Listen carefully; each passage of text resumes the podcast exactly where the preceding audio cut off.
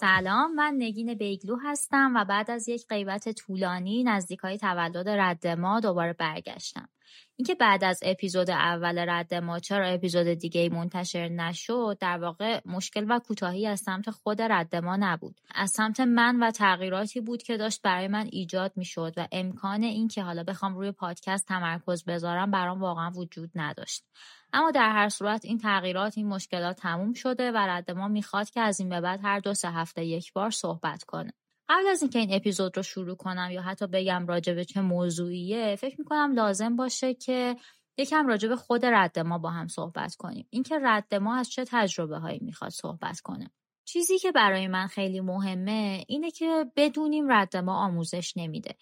یعنی ممکنه که ما یک سری تعریف‌ها، توضیح‌ها توی هر اپیزود راجع به چارچوب‌های منابع انسانی داشته باشیم، اما این به معنی آموزش نیست، چون که ما برای شروع هر اپیزودی لازمه که یک مقدمه چینی داشته باشیم و در واقع توی رد ما درست و غلطی وجود نداره. رد ما راجع به تجربیاتی صحبت میکنه که توی کسب و کارها اجرا شدن. حالا این اجرا ممکنه که توسط خود من انجام شده باشه یا بچه‌های دیگه‌ای توی منابع انسانی این کار رو انجام داده باشن و درگیر اجراش بودن. و باز مهمتر این که این تجربیات لزوماً خروجیشون مثبت نیست یا دستاورد محسوب نمیشن. در واقع ما صرفاً داریم نظرات و مسیرهای طی شده توسط آدمهای دیگر رو توی موضوعات مختلف با هم میشنویم و ممکنه که توی مسیر اجرایمون از این تجربه ها استفاده کنیم.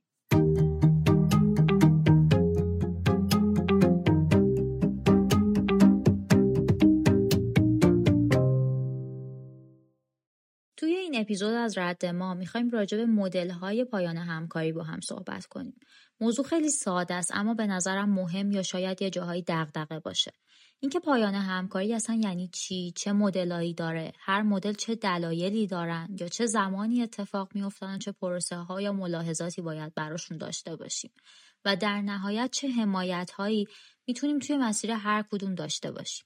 علت انتخاب این موضوع صفحه تایملاین لینکدین من به خاطر اوپن تو ورک ها و پررنگ شدن تجربه اجرایی توی یک مرحله اخراج و یک مرحله تعدیل بوده که بیش از 2 نفر هم بودن و الان دارم از بیرون و دورتر نگاهش میکنم. اینکه واقعا اسمایی که برای قطع همکاریایی که در حال اتفاق هستن میذاریم درسته؟ ما واقعا داریم تعدیل میکنیم یا اخراجیه که لباس تعدیل تنش کردیم؟ واقعا داریم توافقی جدا میشیم یا تصویرش رو این شکلی میسازیم؟ مراحل رو درست طی میکنیم یا چه حمایت هایی داریم انجام میدیم؟ ببینین بحث حمایت برای من خیلی پررنگه و فکر میکنم مهم هم باشه، چون این حمایت بعد از قطع همکاری تنها کاریه که ما میتونیم انجام بدیم و یه بخش زیادیش بدون هزینه است برای ما. این که میگم برای ما بدون هزینه است نه به معنی اینکه هزینه صفره، به معنی این که اگر این حمایت ها رو ما نداشته باشیم در آینده به خاطر نداشتنش ممکنه که هزینه هایی رو متقبل بشیم که انقدر زیاده که این هزینه دیگه به چشم نمیاد و قاعدتاً این حمایت ها روی تجربه های همکاری اون آدم هم تاثیر زیادی میذاره یا روی برند کارفرماییمون، روی جذب و استخدام هایی که توی آینده داریم، روی رضایت نیروهای فعلیمون و احساس امنیت شغلی که بهشون میدیم هم تأثیر گذاره و این حمایت رو نباید شبیه یک لطف در حق اون نیرو یا کارمند ببینیم. در واقعیت این حمایت یک استراتژی یا یک اقدام برای برنامه‌های آینده منابع انسانی سازمانمونه.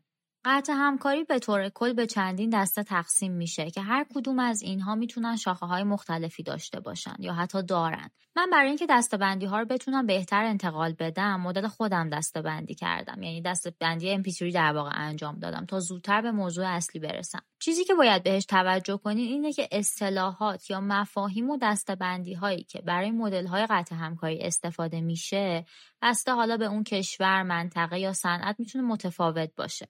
و ما توی رد ما دسته‌بندی هایی رو داریم راجع بهش صحبت میکنیم که مطابق با نیاز این اپیزوده یا مطابق با فرهنگ کاری ایران و قوانینش هست و قاعدتاً شاید به خیلی از اصطلاحاتی که خصوصا توی ریسورس های غیر ایرانی وجود داره اشاره نکنیم، چون توی فرهنگ کاری ما در واقع کاربردی نیستن یا حداقل الان مورد بحث ما نیست. پس اگر میخوایم که بیشتر راجع به جزئیات مدل ها، اسماشون، تفاوتاشون و حالا هر جزئیات دیگه‌ای بدونین، بهتره که شخصا مطالعه داشته باشین راجع بهش و به محتوای این اپیزود اکتفا نکنید.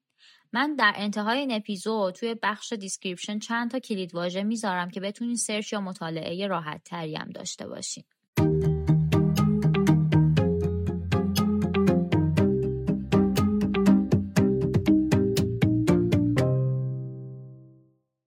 پایان همکاری یا قطع همکاری رو توی دو دسته جنبندی کردم من. یکی قطع همکاری های دو طرفه، یکی قطع همکاری های یک طرفه. توی قطع همکاری های دو طرفه معمولاً یا به خاطر دلایل طبیعی و پیش بینی شده است یا دلایل غیر طبیعی و غیر قابل پیش بینی. حالا مثالاش چیه؟ مثلا توی دلایل طبیعی بازنشستگی رو داریم، یا پایان مدت قرارداد رو داریم، یا یه پروژه ممکنه بوده تموم شده، یا یک سری توافقاتی که از قبل راجع بهش صحبت شده. و توی دلایل غیر طبیعی و غیر قابل پیش بینی هم میتونیم توافقات جدید توی مسیر همکاری رو مثال بزنیم. توی این مدل قطع همکاری دو طرفه معمولاً چالش زیادی وجود نداره. چرا؟ چون یا از قبل پیش بینی شده یا دو طرف با هم به توافق رسیدن. حالا میریم سراغ قطع همکاری های یک طرفه که یا توسط کارمند انجام میشه با عنوان استعفا، یا توسط کارفرما با یه سری عنوانا مثل اخراج یا تعدیل، که هر کدوم از اینا یه سری دلایل میتونن داشته باشن. مثلا دلایلی که برای استعفا میتونیم بگیم اینه که ممکنه طرف نارضایتی از عدد پرداختی داشته باشه، ممکنه نارضایتی از محیط کار داشته باشه، ممکنه که تعادل کار و زندگیش به هم ریخته باشه و دلیل استعفاش باشه، یا احساس ارزشمندی توی اون سازمان نکنه، یا فعالیت‌هایی که داره انجام میده که خیلی هم توی ایران شایعه، فعالیت‌های غیر مرتبط با تخصصشه، یا ممکنه که مدیر ناشایستی بالا سرشه، یا اختلاف نظرات این جنسی وجود داره، یا حتی گاهن دلیل استعفاها ممکنه که مشکلات شخصی یا خانوادگی باشه. وقتی که استعفا به خاطر هر کدوم از این دلایل اتفاق میفته، دو تا حالت داره: یا ممکنه منجر به توافقات جدید با شرایط جدید بشه، یا ممکنه واقعا قطع همکاری بشه و راه حلی هم براش نتونیم پیدا کنیم. اما یه اتفاق دیگه هم توی واقعیت برای بحث استعفا داره میفته و خیلی هم راجع بهش صحبت نمیشه، که اون استعفای اجباریه. من خودم هیچ نظری راجع به خوب یا بد بودن استعفای اجباری نمیدم، چون واقعا به استراتژی یا ملاحظات سازمان برمیگرده که بخواد این تصمیم رو بگیره یا نه. اما میخوایم اینجا تعریفش کنیم که استعفای اجباری دقیقاً چیه. استعفای اجباری در واقع یک اخراجیه که اون کارفرما امکان یا شرایط ابرازش رو نداره، یا اگر که امکان یا شرایط ابرازش رو داره روش نمیشه بگه، چون انقدر دلیلش غیر موجه و احساسیه که اصلا نمیشه به زبون آوردش. ولی میاد برای جبرانش چیکار میکنه؟ شرایطی رو ایجاد میکنه که کارمند خودش بره استعفا بده. مثلا مسئولیتاشو زیاد میکنه یا خیلی کم میکنه، فشار کاریشو افزایش میده، پرداختیشو دیر میده، یا هر فعالیتی که شرایط عادی کاری اون آدم رو تحت تاثیر قرار میده رو انجام میده، تا اون آدم رو به نقطه‌ای برسونه که دلیلی جز رفتن برای خودش پیدا نمیکنه. بحث استعفای اجباری درست یا غلط اتفاقیه که داره میفته و دست ما هم نیست.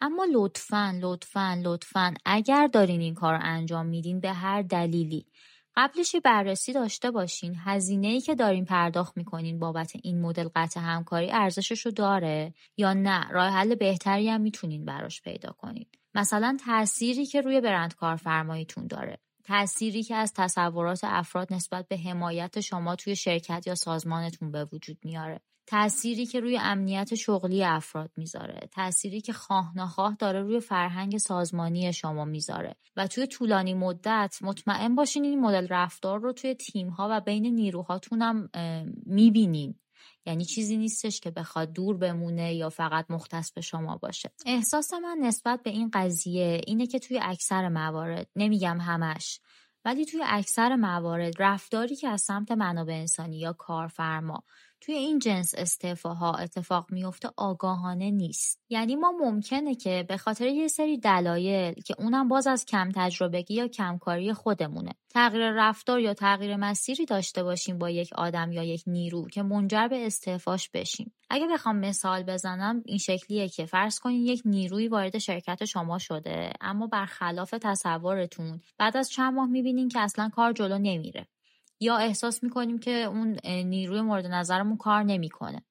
حالا نسبت بهش دل سرد میشیم. اما اطلاع رسانی لازم رو هم به خاطر یه سری دلایل مثل کمبود نیرو توی بازار کار، رو درواسی، نمیدونم نداشتن مستندات یا دیتایی که بخوایم بگیم آقا ببین کم کار میکنی، ببین عملکردت پایینه و چیزای این شکلی ممکنه که انجام ندیمون اطلاع رسانیه رو.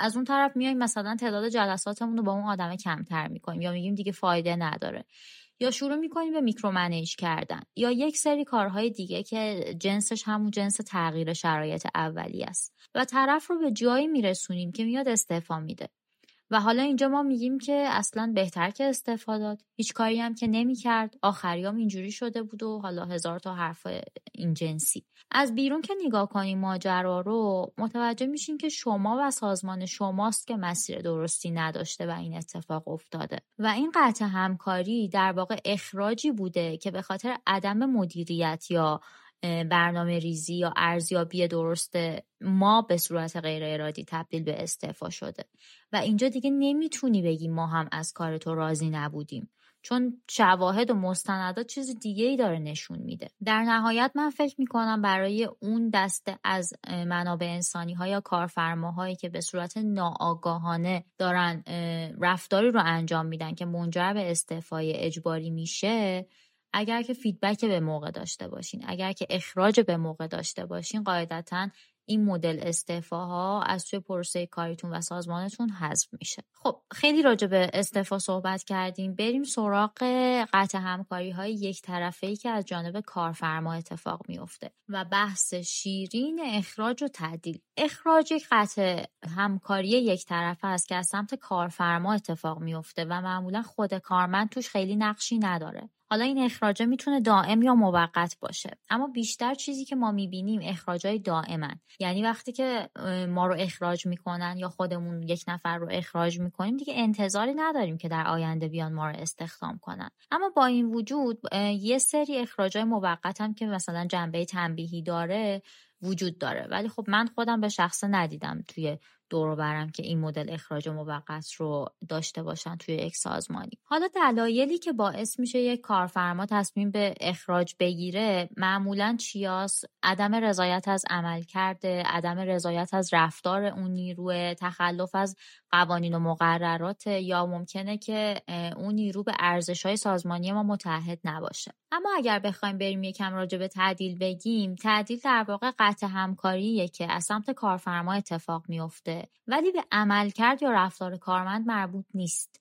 بیشتر به تغییراتیه که توی نیازهای کاری کارفرما یا شرایط مالی اون داره اتفاق میفته. مثلا دلیلش کاهش هزینه است، بهبود عمل کرده، یا ممکنه که یه سری تغییرات ساختاری سازمانی وجود داشته باشه، یا ممکنه که یه سری از مشاغل، یعنی اون کاری که توسط یک آدمی انجام می شده اتومات شده و دیگه به اون آدم نیازی نیست. و توی پروسه تعدیل برعکس اخراج گاهن کارمندم توی اون تصمیم گیری میتونه مشارکت داشته باشه، یا حتی ممکنه که همراه با پرداخت حالا حقوقش و مزایایی که براش در نظر میگیرن یک جبران مالی هم یا یک ارائه خدماتی هم برای اون کارمند یا نیرو داشته باشیم. توی تعدیل‌ها ممکنه که اگر شرایط کسب و کار بهتر باشه، البته برای زمانی که مثلا ما می‌خوایم کاهش هزینه داشته باشیم یا مشکلات مالی داریم، اگر که شرایط بهبود پیدا کنه ممکنه که اون آدم‌هایی که تعدیل کردیم رو دوباره برگردونیم سر کار و اینجا اون مدل موقت بودن تعدیله. اخراج و تعدیل توی تقسیم بندی پروسه مثل همه. ولی خب قاعدتا توی جزئیات تفاوت‌هایی هم با هم دارن که قرار راجبش حرف بزنیم. مراحلی که ما باید توی اخراج و تعدیل داشته باشیم 4 مرحله است. یکی مرحله تشخیص نیازه، یکی مرحله برنامه ریزیه برای اون اخراج یا تعدیل، یه مرحله دیگه هست که ما اطلاع میدیم به اون نیرو، و مرحله آخر هم اجراش هستش. حالا بریم یه مقداری توش ریزتر بشیم. مرحله اول که تشخیص نیازه، توی اخراج نیازمند یک سری ارزیابی‌ها یا اتفاقاتیه که بر اساس اون بتونیم این نیاز رو تشخیص بدیم و معمولاً هم توسط HR و مدیر تیم و گاهن مدیر عامل شرکت انجام میشه، یعنی تک به تک نیستش، یک جلسه مشترکیه در واقع. مثلا یه عملکرد پایین، موارد انضباطی یا چیزهای این شکلی وجود داشته و ما راجع به اینها یک چارچوب‌هایی داریم و طی چارچوب‌های اشعاری سازمانمون فیدبک دادیم، اخطار دادیم، تذکر دادیم و حالا بعد از گذشت یه مدت زمان مشخصی اون موضوع اصلاح نشده و داریم بابت اون عدم اصلاح تصمیم گیری انجام میدیم که باید حالا اخراج اتفاق بیفته یا راه حل‌های دیگه‌ای هم وجود داره هنوز، یا اصلا این مسیری که طی کردیم کدوم قسمتاش کوتاهی از سمت ما بوده، کدوم قسمتاش کوتاهی از سمت مدیر تیم بوده و کدوم قسمتاش واقعا نیرو مقصر بوده. تشخیص نیاز توی تعدیل پیچیده تره و قاعدتا نیازمند برنامه‌ریزی طولانی تر و دقیق تری هم هست. یکم قبلتر گفتم علت‌هایی که بابتش تعدیل اتفاق میفته معمولا غیر قابل کنترلن، یعنی یا سازمانین یا اقتصادین. شفافترش اینه که ما انقدر باید مانیتور دقیقی نسبت به وضعیت سازمان یا موضوعات مالی و هزینه‌ای داشته باشیم که بتونیم تشخیص درستی هم بابت انتخاب تعدیل به عنوان یک راهکار و ترجیحاً آخرین راهکار داشته باشیم، چون اگر این مانیتورینگ عمیق و مداوم و برنامه‌ریزی‌ها و پیش‌بینی‌های اصولی وجود نداشته باشه، مخصوصاً توی بحث کاهش هزینه، اولین راه حلی که به ذهنمون میرسه معمولاً تعدیل یا کاهش نیروه.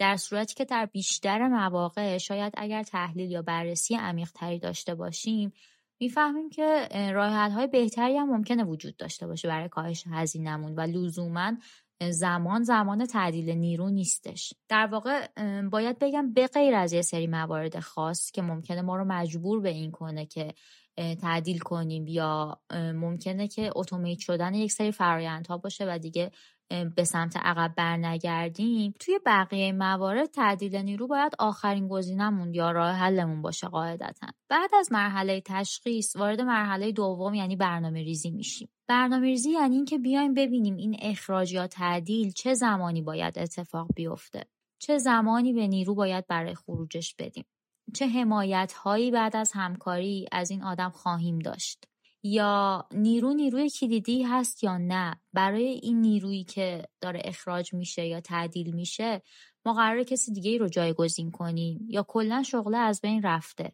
تحویل کار این آدم چه شکلیه، یا حتی اگه قرار استخدام جدید داشته باشیم چقدر زمان میبره نیرو عد بشه به سازمانمون، یا مثلا مدارک که مربوط به همکاریش کامله، از نظر مالی حقوقی موردی وجود نداره، زمان تسویه حسابش کیه، اصلا شرکتمون آمادگی پرداخت این مبلغ رو داره، یا بریم یه ذره منابع انسانی ترش کنیم، وضعیت تیمش چه شکلیه، این آدمه اگه از این تیم خارج بشه چه تبعاتی ممکنه برای تیم یا اعضای تیم داشته باشه. و هر چیزی که فکر میکنی لازمه مورد بررسی قرار بگیره و پیشگیری یا مدیریت بشه توی این مرحله برنامه‌ریزی باید اتفاق بیفته. حالا فرقی که بین اخراج و تعدیل هست توی این قسمت بیشتر از قسمت‌های دیگه به چشم میاد.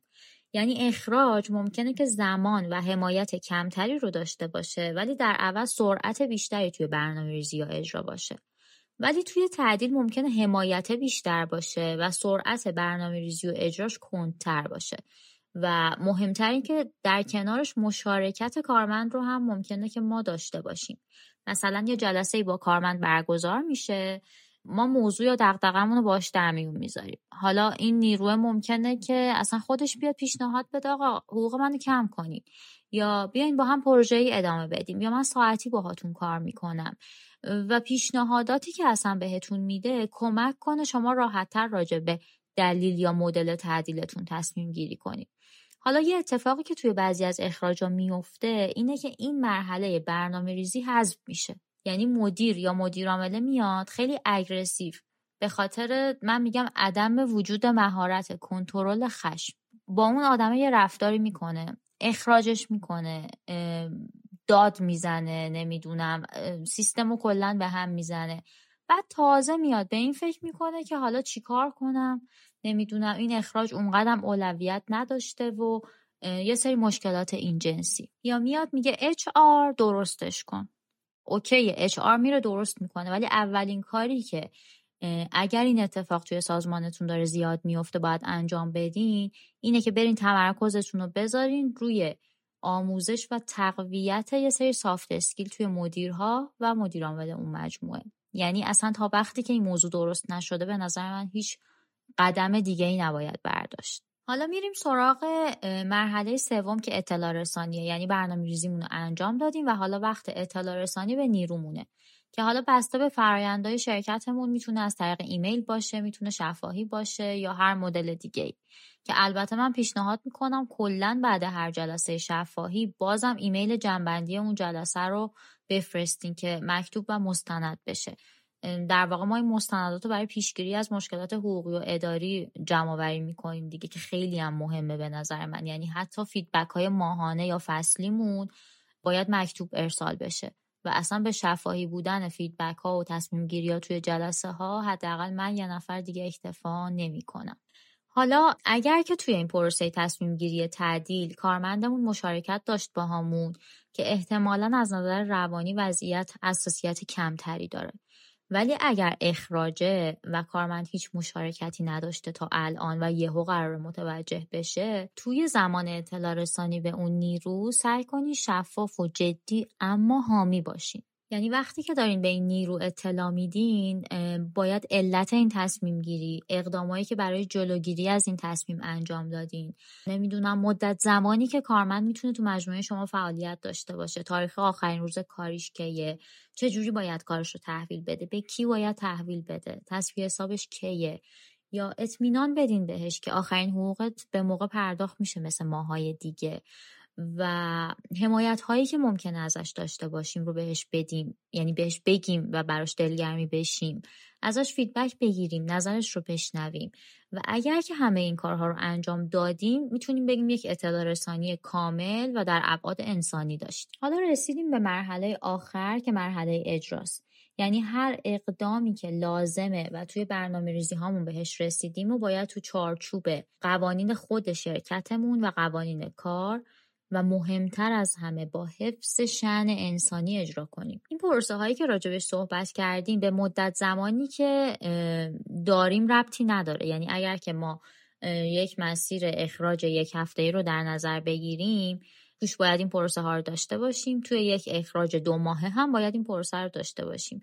حتی برای خروجای اضطراری که یه شب انجام میشن باز باید داشته باشیم. فقط سرعت این مرحله ها با هم متفاوت میشه. این شکلی نیستش که بگیم که یک خروج اضطراری وجود داشت و ما این پروسه ها رو حذف کردیم. قاعدتا نباید این شکلی باشه.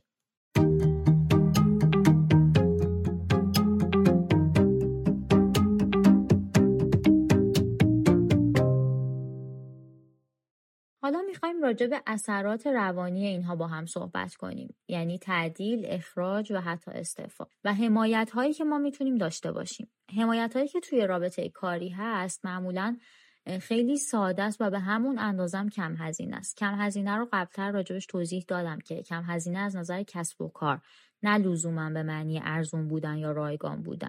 مثلا یه حمایتی که میتونیم داشته باشیم اینه که اگر شخصی رو داریم تعدیل میکنیم توی یک بازه مشخصی، حالا معقول هم باشه، نمیگم خیلی زیاد، بیمه براش رد کنیم. یعنی سعی کنیم اختلالی توی اون سوابق بیمهش به وجود نیاد. حتی میتونیم هزینهش رو از خودمون شخص بگیریم، یعنی هزینهش برای شرکت در واقع 0 باشه، ولی این کار رو براش انجام بدیم. من میدونم مثلا پیشنهادی که الان بابت این حمایت دارم میدم قاعدتا غیر قانونیه، اما ما خلأهای قانونی هم داریم که میتونیم ازش توی این مسیر استفاده کنیم و توی شرکت هم داره اتفاق میفته. یعنی چیزی نیست که بگیم که نه امکان پذیر نیست یا ریسکش خیلی بالاست. داریم میبینیم که داره اتفاق میفته. پس چه بهتر که در قالب حمایت این کار رو انجام بدیم. یا حمایت بعدی گواهی حسن انجام کار یا گواهی تایید اشتغاله که میتونیم بهشون بدیم. حالا اینکه چرا از این سندی که ارائهش وظیفه شرکت دارم به عنوان حمایت یاد میکنم، به خاطر اینکه قاعدتا هممون دیدیم توی اکثر شرکت ها وقتی که یک نیروی خارج میشه، گرفتن این نامه حسن انجام کار یا گواهی تایید اشتغالتون بازه زمانی مشخص کار خیلی سختیه. یعنی شرکت ها کمترین میزان همکاری رو با اون نیرو دارن توی این مورد و انقدر این اتفاق انجام نمیشه به صورت درست و اصولی که من دارم به عنوان یک حمایت میبینمش که اگر واقعا اینو انجام بدین یعنی دارین حمایت میکنین. توی حالا مثال هایی که دارم برای حمایت میزنم، حتی ما میتونیم به اون نیرو این اطمینان رو بدیم که اگر کسی برای رفرنس با ما تماس گرفت، استرس یا نگرانی بابت پاسخگویی ما نداشته باشه. یعنی مطمئن باشه که هر اتفاقی توی سازمان ما افتاده بین خودمون میمونه و از این سازمان، از این شرکت خارج نمیشه. حالا من نمیگم که ما رفرنس دروغ باید بدیم، نه، ولی قاعدتاً یک سری چیزها رو لازم نیست بگیم. یعنی اجازه بدیم که خود اون شخصی که داره مصاحبه میکنه ارزیابی داشته باشه، خود اون آدمی که داره استخدام میکنه بتونه تحلیل کنه و رفرنسی که از شما میگیره قاعدتاً بتونه اون ارزیابی یا تحلیلش رو کامل کنه، نه اینکه بخواد یه در جدیدی بروش باز بشه. نامه عدم نیاز هم جزو مواردیه که میتونیم به عنوان یک ابزار حمایتی بهش نگاه کنیم. یعنی شرکت‌ها در زمان تعدیلشون معمولاً این نامه رو به نیروها یا کارمنداشون ارائه میدن، اما در زمان استعفا یا اخراج خب نمی‌کنن این کارو. اما ما میتونیم بیایم نگاه کنیم ببینیم که نیرویی که داره از مجموعه ما خارج میشه، اگر به هر دلیلی ممکنه زمان کار پیدا کردنش طول بکشه یا ممکنه که به اون پرداختی نیاز داشته باشه توی اون مدت، خب چرا که نه، میتونیم پیشنهادش رو بهش بدیم و بهش بگیم که ما میتونیم این امکان رو در اختیارت بذاریم و این نامه رو بهت ارائه بدیم که بتونی مثلا از بیمه بیکاری هم استفاده کنی و توی مدتی که داری کار پیدا میکنی پرداختی داشته باشی. یا حمایت دیگه‌ای که میتونیم داشته باشیم این که به عنوان HR اون شرکت توی پیج لینکدینمون نیرومون رو معرفی کنیم به افراد دیگه. این موضوع خیلی تاثیرگذاره برای استخدام‌های بعدی اون نیرو و برای اینکه بتونه شغل جدید پیدا کنه. نه تو حرفا، واقعا کمک کنیم بهشون. اگر فکر میکنیم مهارت‌های لازم برای انجام مثلا یک مصاحبه رو ندارن، بهشون آموزش بدیم. اگر میدونیم مشکل مالی داره و سازمانمون هم امکانش رو داره که تصفیه حساب رو زودتر انجام بده، خب زودتر انجام بدیم. اصلاً حقوق ماه آخرش رو معلق نکنیم، یا اگر امکانش رو داریم حقوق یک ماه جلوتر رو هم بهش بدیم. اینا باید نیستا، یعنی توی شرایط ما اینها رو میتونیم بسنجیم. قاعدتاً یک کسی که به خاطر یه مورد انضباطی داره اخراج میشه، ما حقوق یه ماه جلوترش رو بهش نمیدیم، البته اگر که مشکل حقوقی و قراردادی به وجود نمیاد. در کل چی میخوام راجع به حمایت ها بگم؟ هر چیزی که ما میتونیم انجامش بدیم و حس امنیت میده یا استرس اون نیرو رو کم میکنه، به نظر من باید انجامش بدیم. حمایت هایی که ما توی HR راجبش حرف میزنیم همین چیزای ساده است، ولی چند بار تا حالا دیدیم که شرکت هایی که تعدیل کردن یا نیرو خارج شده، اون مدیر عامله یا HR مجموعه بیاد حمایت کنه از نیروش. چند نفر اومدن تجربه خوبشون رو به اشتراک گذاشتن بابت اینکه بعد از مثلا خروجشون سر مسائل مالی اذیت نشدن. اینایی که میگن به این معنی نیستش که کسی انجامش نمیده ها، کمه، باید بیشتر بشه. توی دوره‌ای که ما داریم اسم منابع انسانی و به سرمایه انسانی تغییر میدیم یا روی فرهنگ و مزیت رقابتی و برند کارفرمایی صحبت میکنیم، به نظر من اینا اولین پله هاییه که باید ازشون بالا بریم. توی HR ساخت و انتقال تجربه خوب و دست کم نگیریم. حالا شاید بحث حمایت توی تعدیل بیشتر جا افتاده باشه، اما احتمالاً سوال براتون که چرا زمان اخراج یا استعفا یا حتی استعفای اجباری باید حمایت داشته باشیم. اونو که اخراج کردیم، اونم که خودش نمونده، اون یکی هم اگه میخواستیم بمونه که مجبورش نمیکردیم استعفا بده. نکته دقیقاً همینجاست. ما توی یه رابطه کاریم، رابطه‌ای که علاوه بر رفتار حرفه‌ای به مراقبت دو طرفه نیاز داره. یعنی اگه شما برای مراقبت از سازمانتون به هر دلیلی این تصمیم رو گرفتین، حالا باید مراقبت بابت اون نیرو و احساسی که داره تجربه میکنه رو داشته باشیم. ما قاضی نیستیم قضاوت کنیم. دادگاه نیستیم رأی صادر کنیم. اجرای احکام نیستیم مجازات رو اجرا کنیم یا از یک سری حقوق شهروندی افراد رو بخوایم منع کنیم. ما فقط داریم یک رابطه کاری رو پایان میدیم. پس اتفاقاً حمایت تو جایی که افراد احساس پس زدگی ممکنه داشته باشن خیلی مهمتره. اتفاقاً حفظ ارتباط بعد از خروج اون آدم باهاش توی این موارد خیلی مهمتره. یا مثلا پرداخت به موقع وقتی که داریم یک نفر رو اخراج میکنیم خیلی مهمتره تا زمان تعدیل. چون توی پروسه آفبوردینگ اخراج وقتی مشکلی به وجود میاد معمولاً برداشت عمدی بودن ازش میشه. آدما احساس میکنن جلوشون وایسادین، میخواین آسیب بزنین بهشون یا حقشون رو ندین بهشون و دقیقاً اگر که ما اپروچ حمایت باشه مهمه که این احساساتو از بین ببریم توی آدما. مهمه که راجبشون رفرنس درست بدیم. اینکه یک نیرویی به هر دلیلی توی مجموعه ما عمل کرد یا رفتار خوبی نداشته دلیل بر این نمیشه که زمان خروجش حقی نداره یا جای دیگه هم بخواد همین عمل کرده داشته باشه. یکم قبلتر گفتم اجازه بدین ارزیابی جدید راجع به اون نیرو توسط مسئولش توی شرکت بعدی اتفاق بیفته، نه شما. یعنی ما هر ارزیابی باید انجام میدادیم تا الان انجام دادیم، دیگه کافیه. حالا بیایم یه تصویرسازی یا ارزیابی روی کارهایی که خودمون انجام دادیم داشته باشیم و مقایسه‌شون کنیم. یواش یواش متوجه میشیم که هیچ کدومو کامل انجام ندادیم و ما معمولاً ترکیبی از این دوتا رو، یعنی تعدیل و اخراج رو، بر اساس نیازمون اجرا میکنیم. من نمیگم بد یا خوبه، ولی بهتره اگه کاری رو داریم خلاف چارچوب انجام میدیم آگاه باشیم نسبت بهش یا دلیل محکمی پشتش داشته باشیم و اون دلیل ندونستن نباشه. مثلا یه اشتباهی که توی شرکت ها اتفاق میفته و تعدادش هم کم نیست، زمانی نقص عمل کرده یک نفر یا تیم به چشم میاد که با کمبود نقدینگی مواجه میشه اون سازمان یا اون شرکت و دنبال کاهش هزینه است.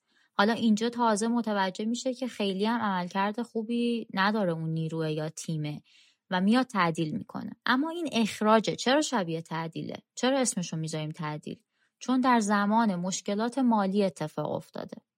اگر اخراج چرا زودتر انجام نشده؟ چون ارزیابی عملکرد دقیق یا درستی وجود نداشته یا انجام نشده، یا شاید مدارای زیادی وجود داشته، یا شاید فیدبک درستی ارائه نشده و خیلی دلایل دیگه. یعنی عدم وجود عملکرد مناسب توی یک تیم یا یک نیرو انقدر ادامه پیدا میکنه، انقدر زیاد میشه که هزینه اون نفر یا تیم به چشممون اضافی میاد و تلاش میکنیم کاهشش بدیم. ولی دقیقاً همینجا باید بدونیم عامل اصلی و کلیدی این بحران خود مدیرعامل یا HR این شرکته که یا ارزیابی عملکرد نداشته یا ارزیابی عملکرد درست و مناسبی نداشته. آخرش بخوایم درس این اپیزودو بگیم، برنامه‌ریزی و مانیتور کسب و کار و در ادامه ارزیابی عملکرد کارمندا مهمترین اتفاقیه که باید بیفته. چون بدون اینا عملاً ما نه اخراج درستی میتونیم داشته باشیم، نه تعدیل درستی. و تمام تصمیم گیری هامون توی عصری که ارزیابی و دیتا مهمتر از نون شبه، ما داریم از طریق چشمامون و شهودمون تصمیم گیری انجام میدیم. من خودم به اخراجی که به خاطر نیاز سازمان به افراد سینیورتر اتفاق افتاده بود یا نقص عملکرد افراد وجود داشت و ما اخراج انجام داده بودیم میگفتم که ما تعدیل عملکردی انجام دادیم. و این به خاطر بار منفی کلمه اخراج بود. یعنی نمیخواستم اخراج رو به زبون بیارم که آدم ها ناراحت بشن. یعنی چیزی که ما از اخراج مد نظرمونه یه رفتار خیلی اگرسیو و حتی گاهن نامحترمانه است، همراه با حس پس زدگی یا حتی تحقیر نیرو. اما واقعا این شکلی نیست. یعنی اگر تصمیم بگیریم از این به بعد قطع همکاری های اصولی و محترمانه‌ای رو اجرا کنیم و بهش پایبند بمونیم برای همه، از این به بعد اینجوری نخواهد بود و به مرور بار منفی این کلمه تغییر میکنه. یعنی ما کمک میکنیم به فرهنگ سازیش و خیلی مهمه که بدونیم ما میتونیم آدمها رو با دلایل مشخص اخراج کنیم و در کنارش رفتار حمایتی هم داشته باشیم. حالا حمایتی که من ازش صحبت میکنم قاعدتاً شرایط استثنا هم وجود داره براش و ما ممکنه که در زمان اخراج و زمان تعدیلمون نتونیم حمایت‌های لازم رو داشته باشیم و من کاملا نسبت به این موضوع آگاهم. یعنی اگر که دارم توی این اپیزود راجع به حمایت یا حالا یک سری چارچوب‌ها صحبت می‌کنم، برای مواقع استثنایی واقعا نیست. یعنی اگر که ما داریم یک اخراجی رو برای یک نفر که حالا امیدوارم توی شرکتی اتفاق نیفته به خاطر دزدی داریم اخراج می‌کنیم یا تعدیلمون به خاطر عدم توانایی پرداخت باشه، قاعدتا خیلی از حمایت‌ها رو نمیتونیم مثلا برای این دوتا مورد داشته باشیم یا حتی شاید اصلا نتونیم حمایتی داشته باشیم به طور کل. ولی امیدوارم که برداشتتون و دیدگاهتون نسبت به صحبت‌هایی که توی این اپیزود شد 0 و 100 نباشه و بتونین بین رنگ‌های سفید و سیاه برای دیدن خاکستری رو انتخاب کنین.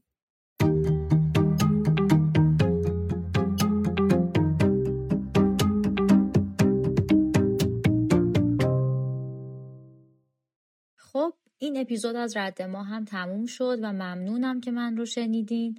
اپیزود بعدی رد ما خیلی زود منتشر میشه، پس منتظرش بمونید. راه‌های ارتباطی با رد ما خیلی زیاده: ایمیل، لینکدین، اینستا، تلگرام، واتساپ و توییتر. و من لینک‌های مربوط به هر کدوم رو توی قسمت توضیحات پادکست قرار میدم و شما فقط کافیه که بخواین تا از هر طریقی که دوست دارین ارتباط بگیرین. و البته من مشتاقم و دعوتتون هم میکنم که تجربیاتتون رو راجع به قطع همکاری‌هایی که داشتین برای من بفرستین و این اشتراک گذاری تجربه به نقش شما هم ارتباطی نداره. یعنی همونقدر که برای من جذابه که تجربیات شما رو در نقش منابع انسانی بشنوم، همونقدر برام جذابه که در نقش مدیر تیم، مدیر عامل یا حتی نیرویی که داره خارج میشه بشنوم. پس من منتظر تجربیاتتون، بازخورداتون راجع به این اپیزود، انتقادات، پیشنهادات و نظراتتون هستم. یه تشکر ویژه هم میخوام از امیرحسین بحرینی نژاد به خاطر همه حمایت‌ها و کمک‌هایی که توی این مدت به من و رد ما کرد داشته باشم.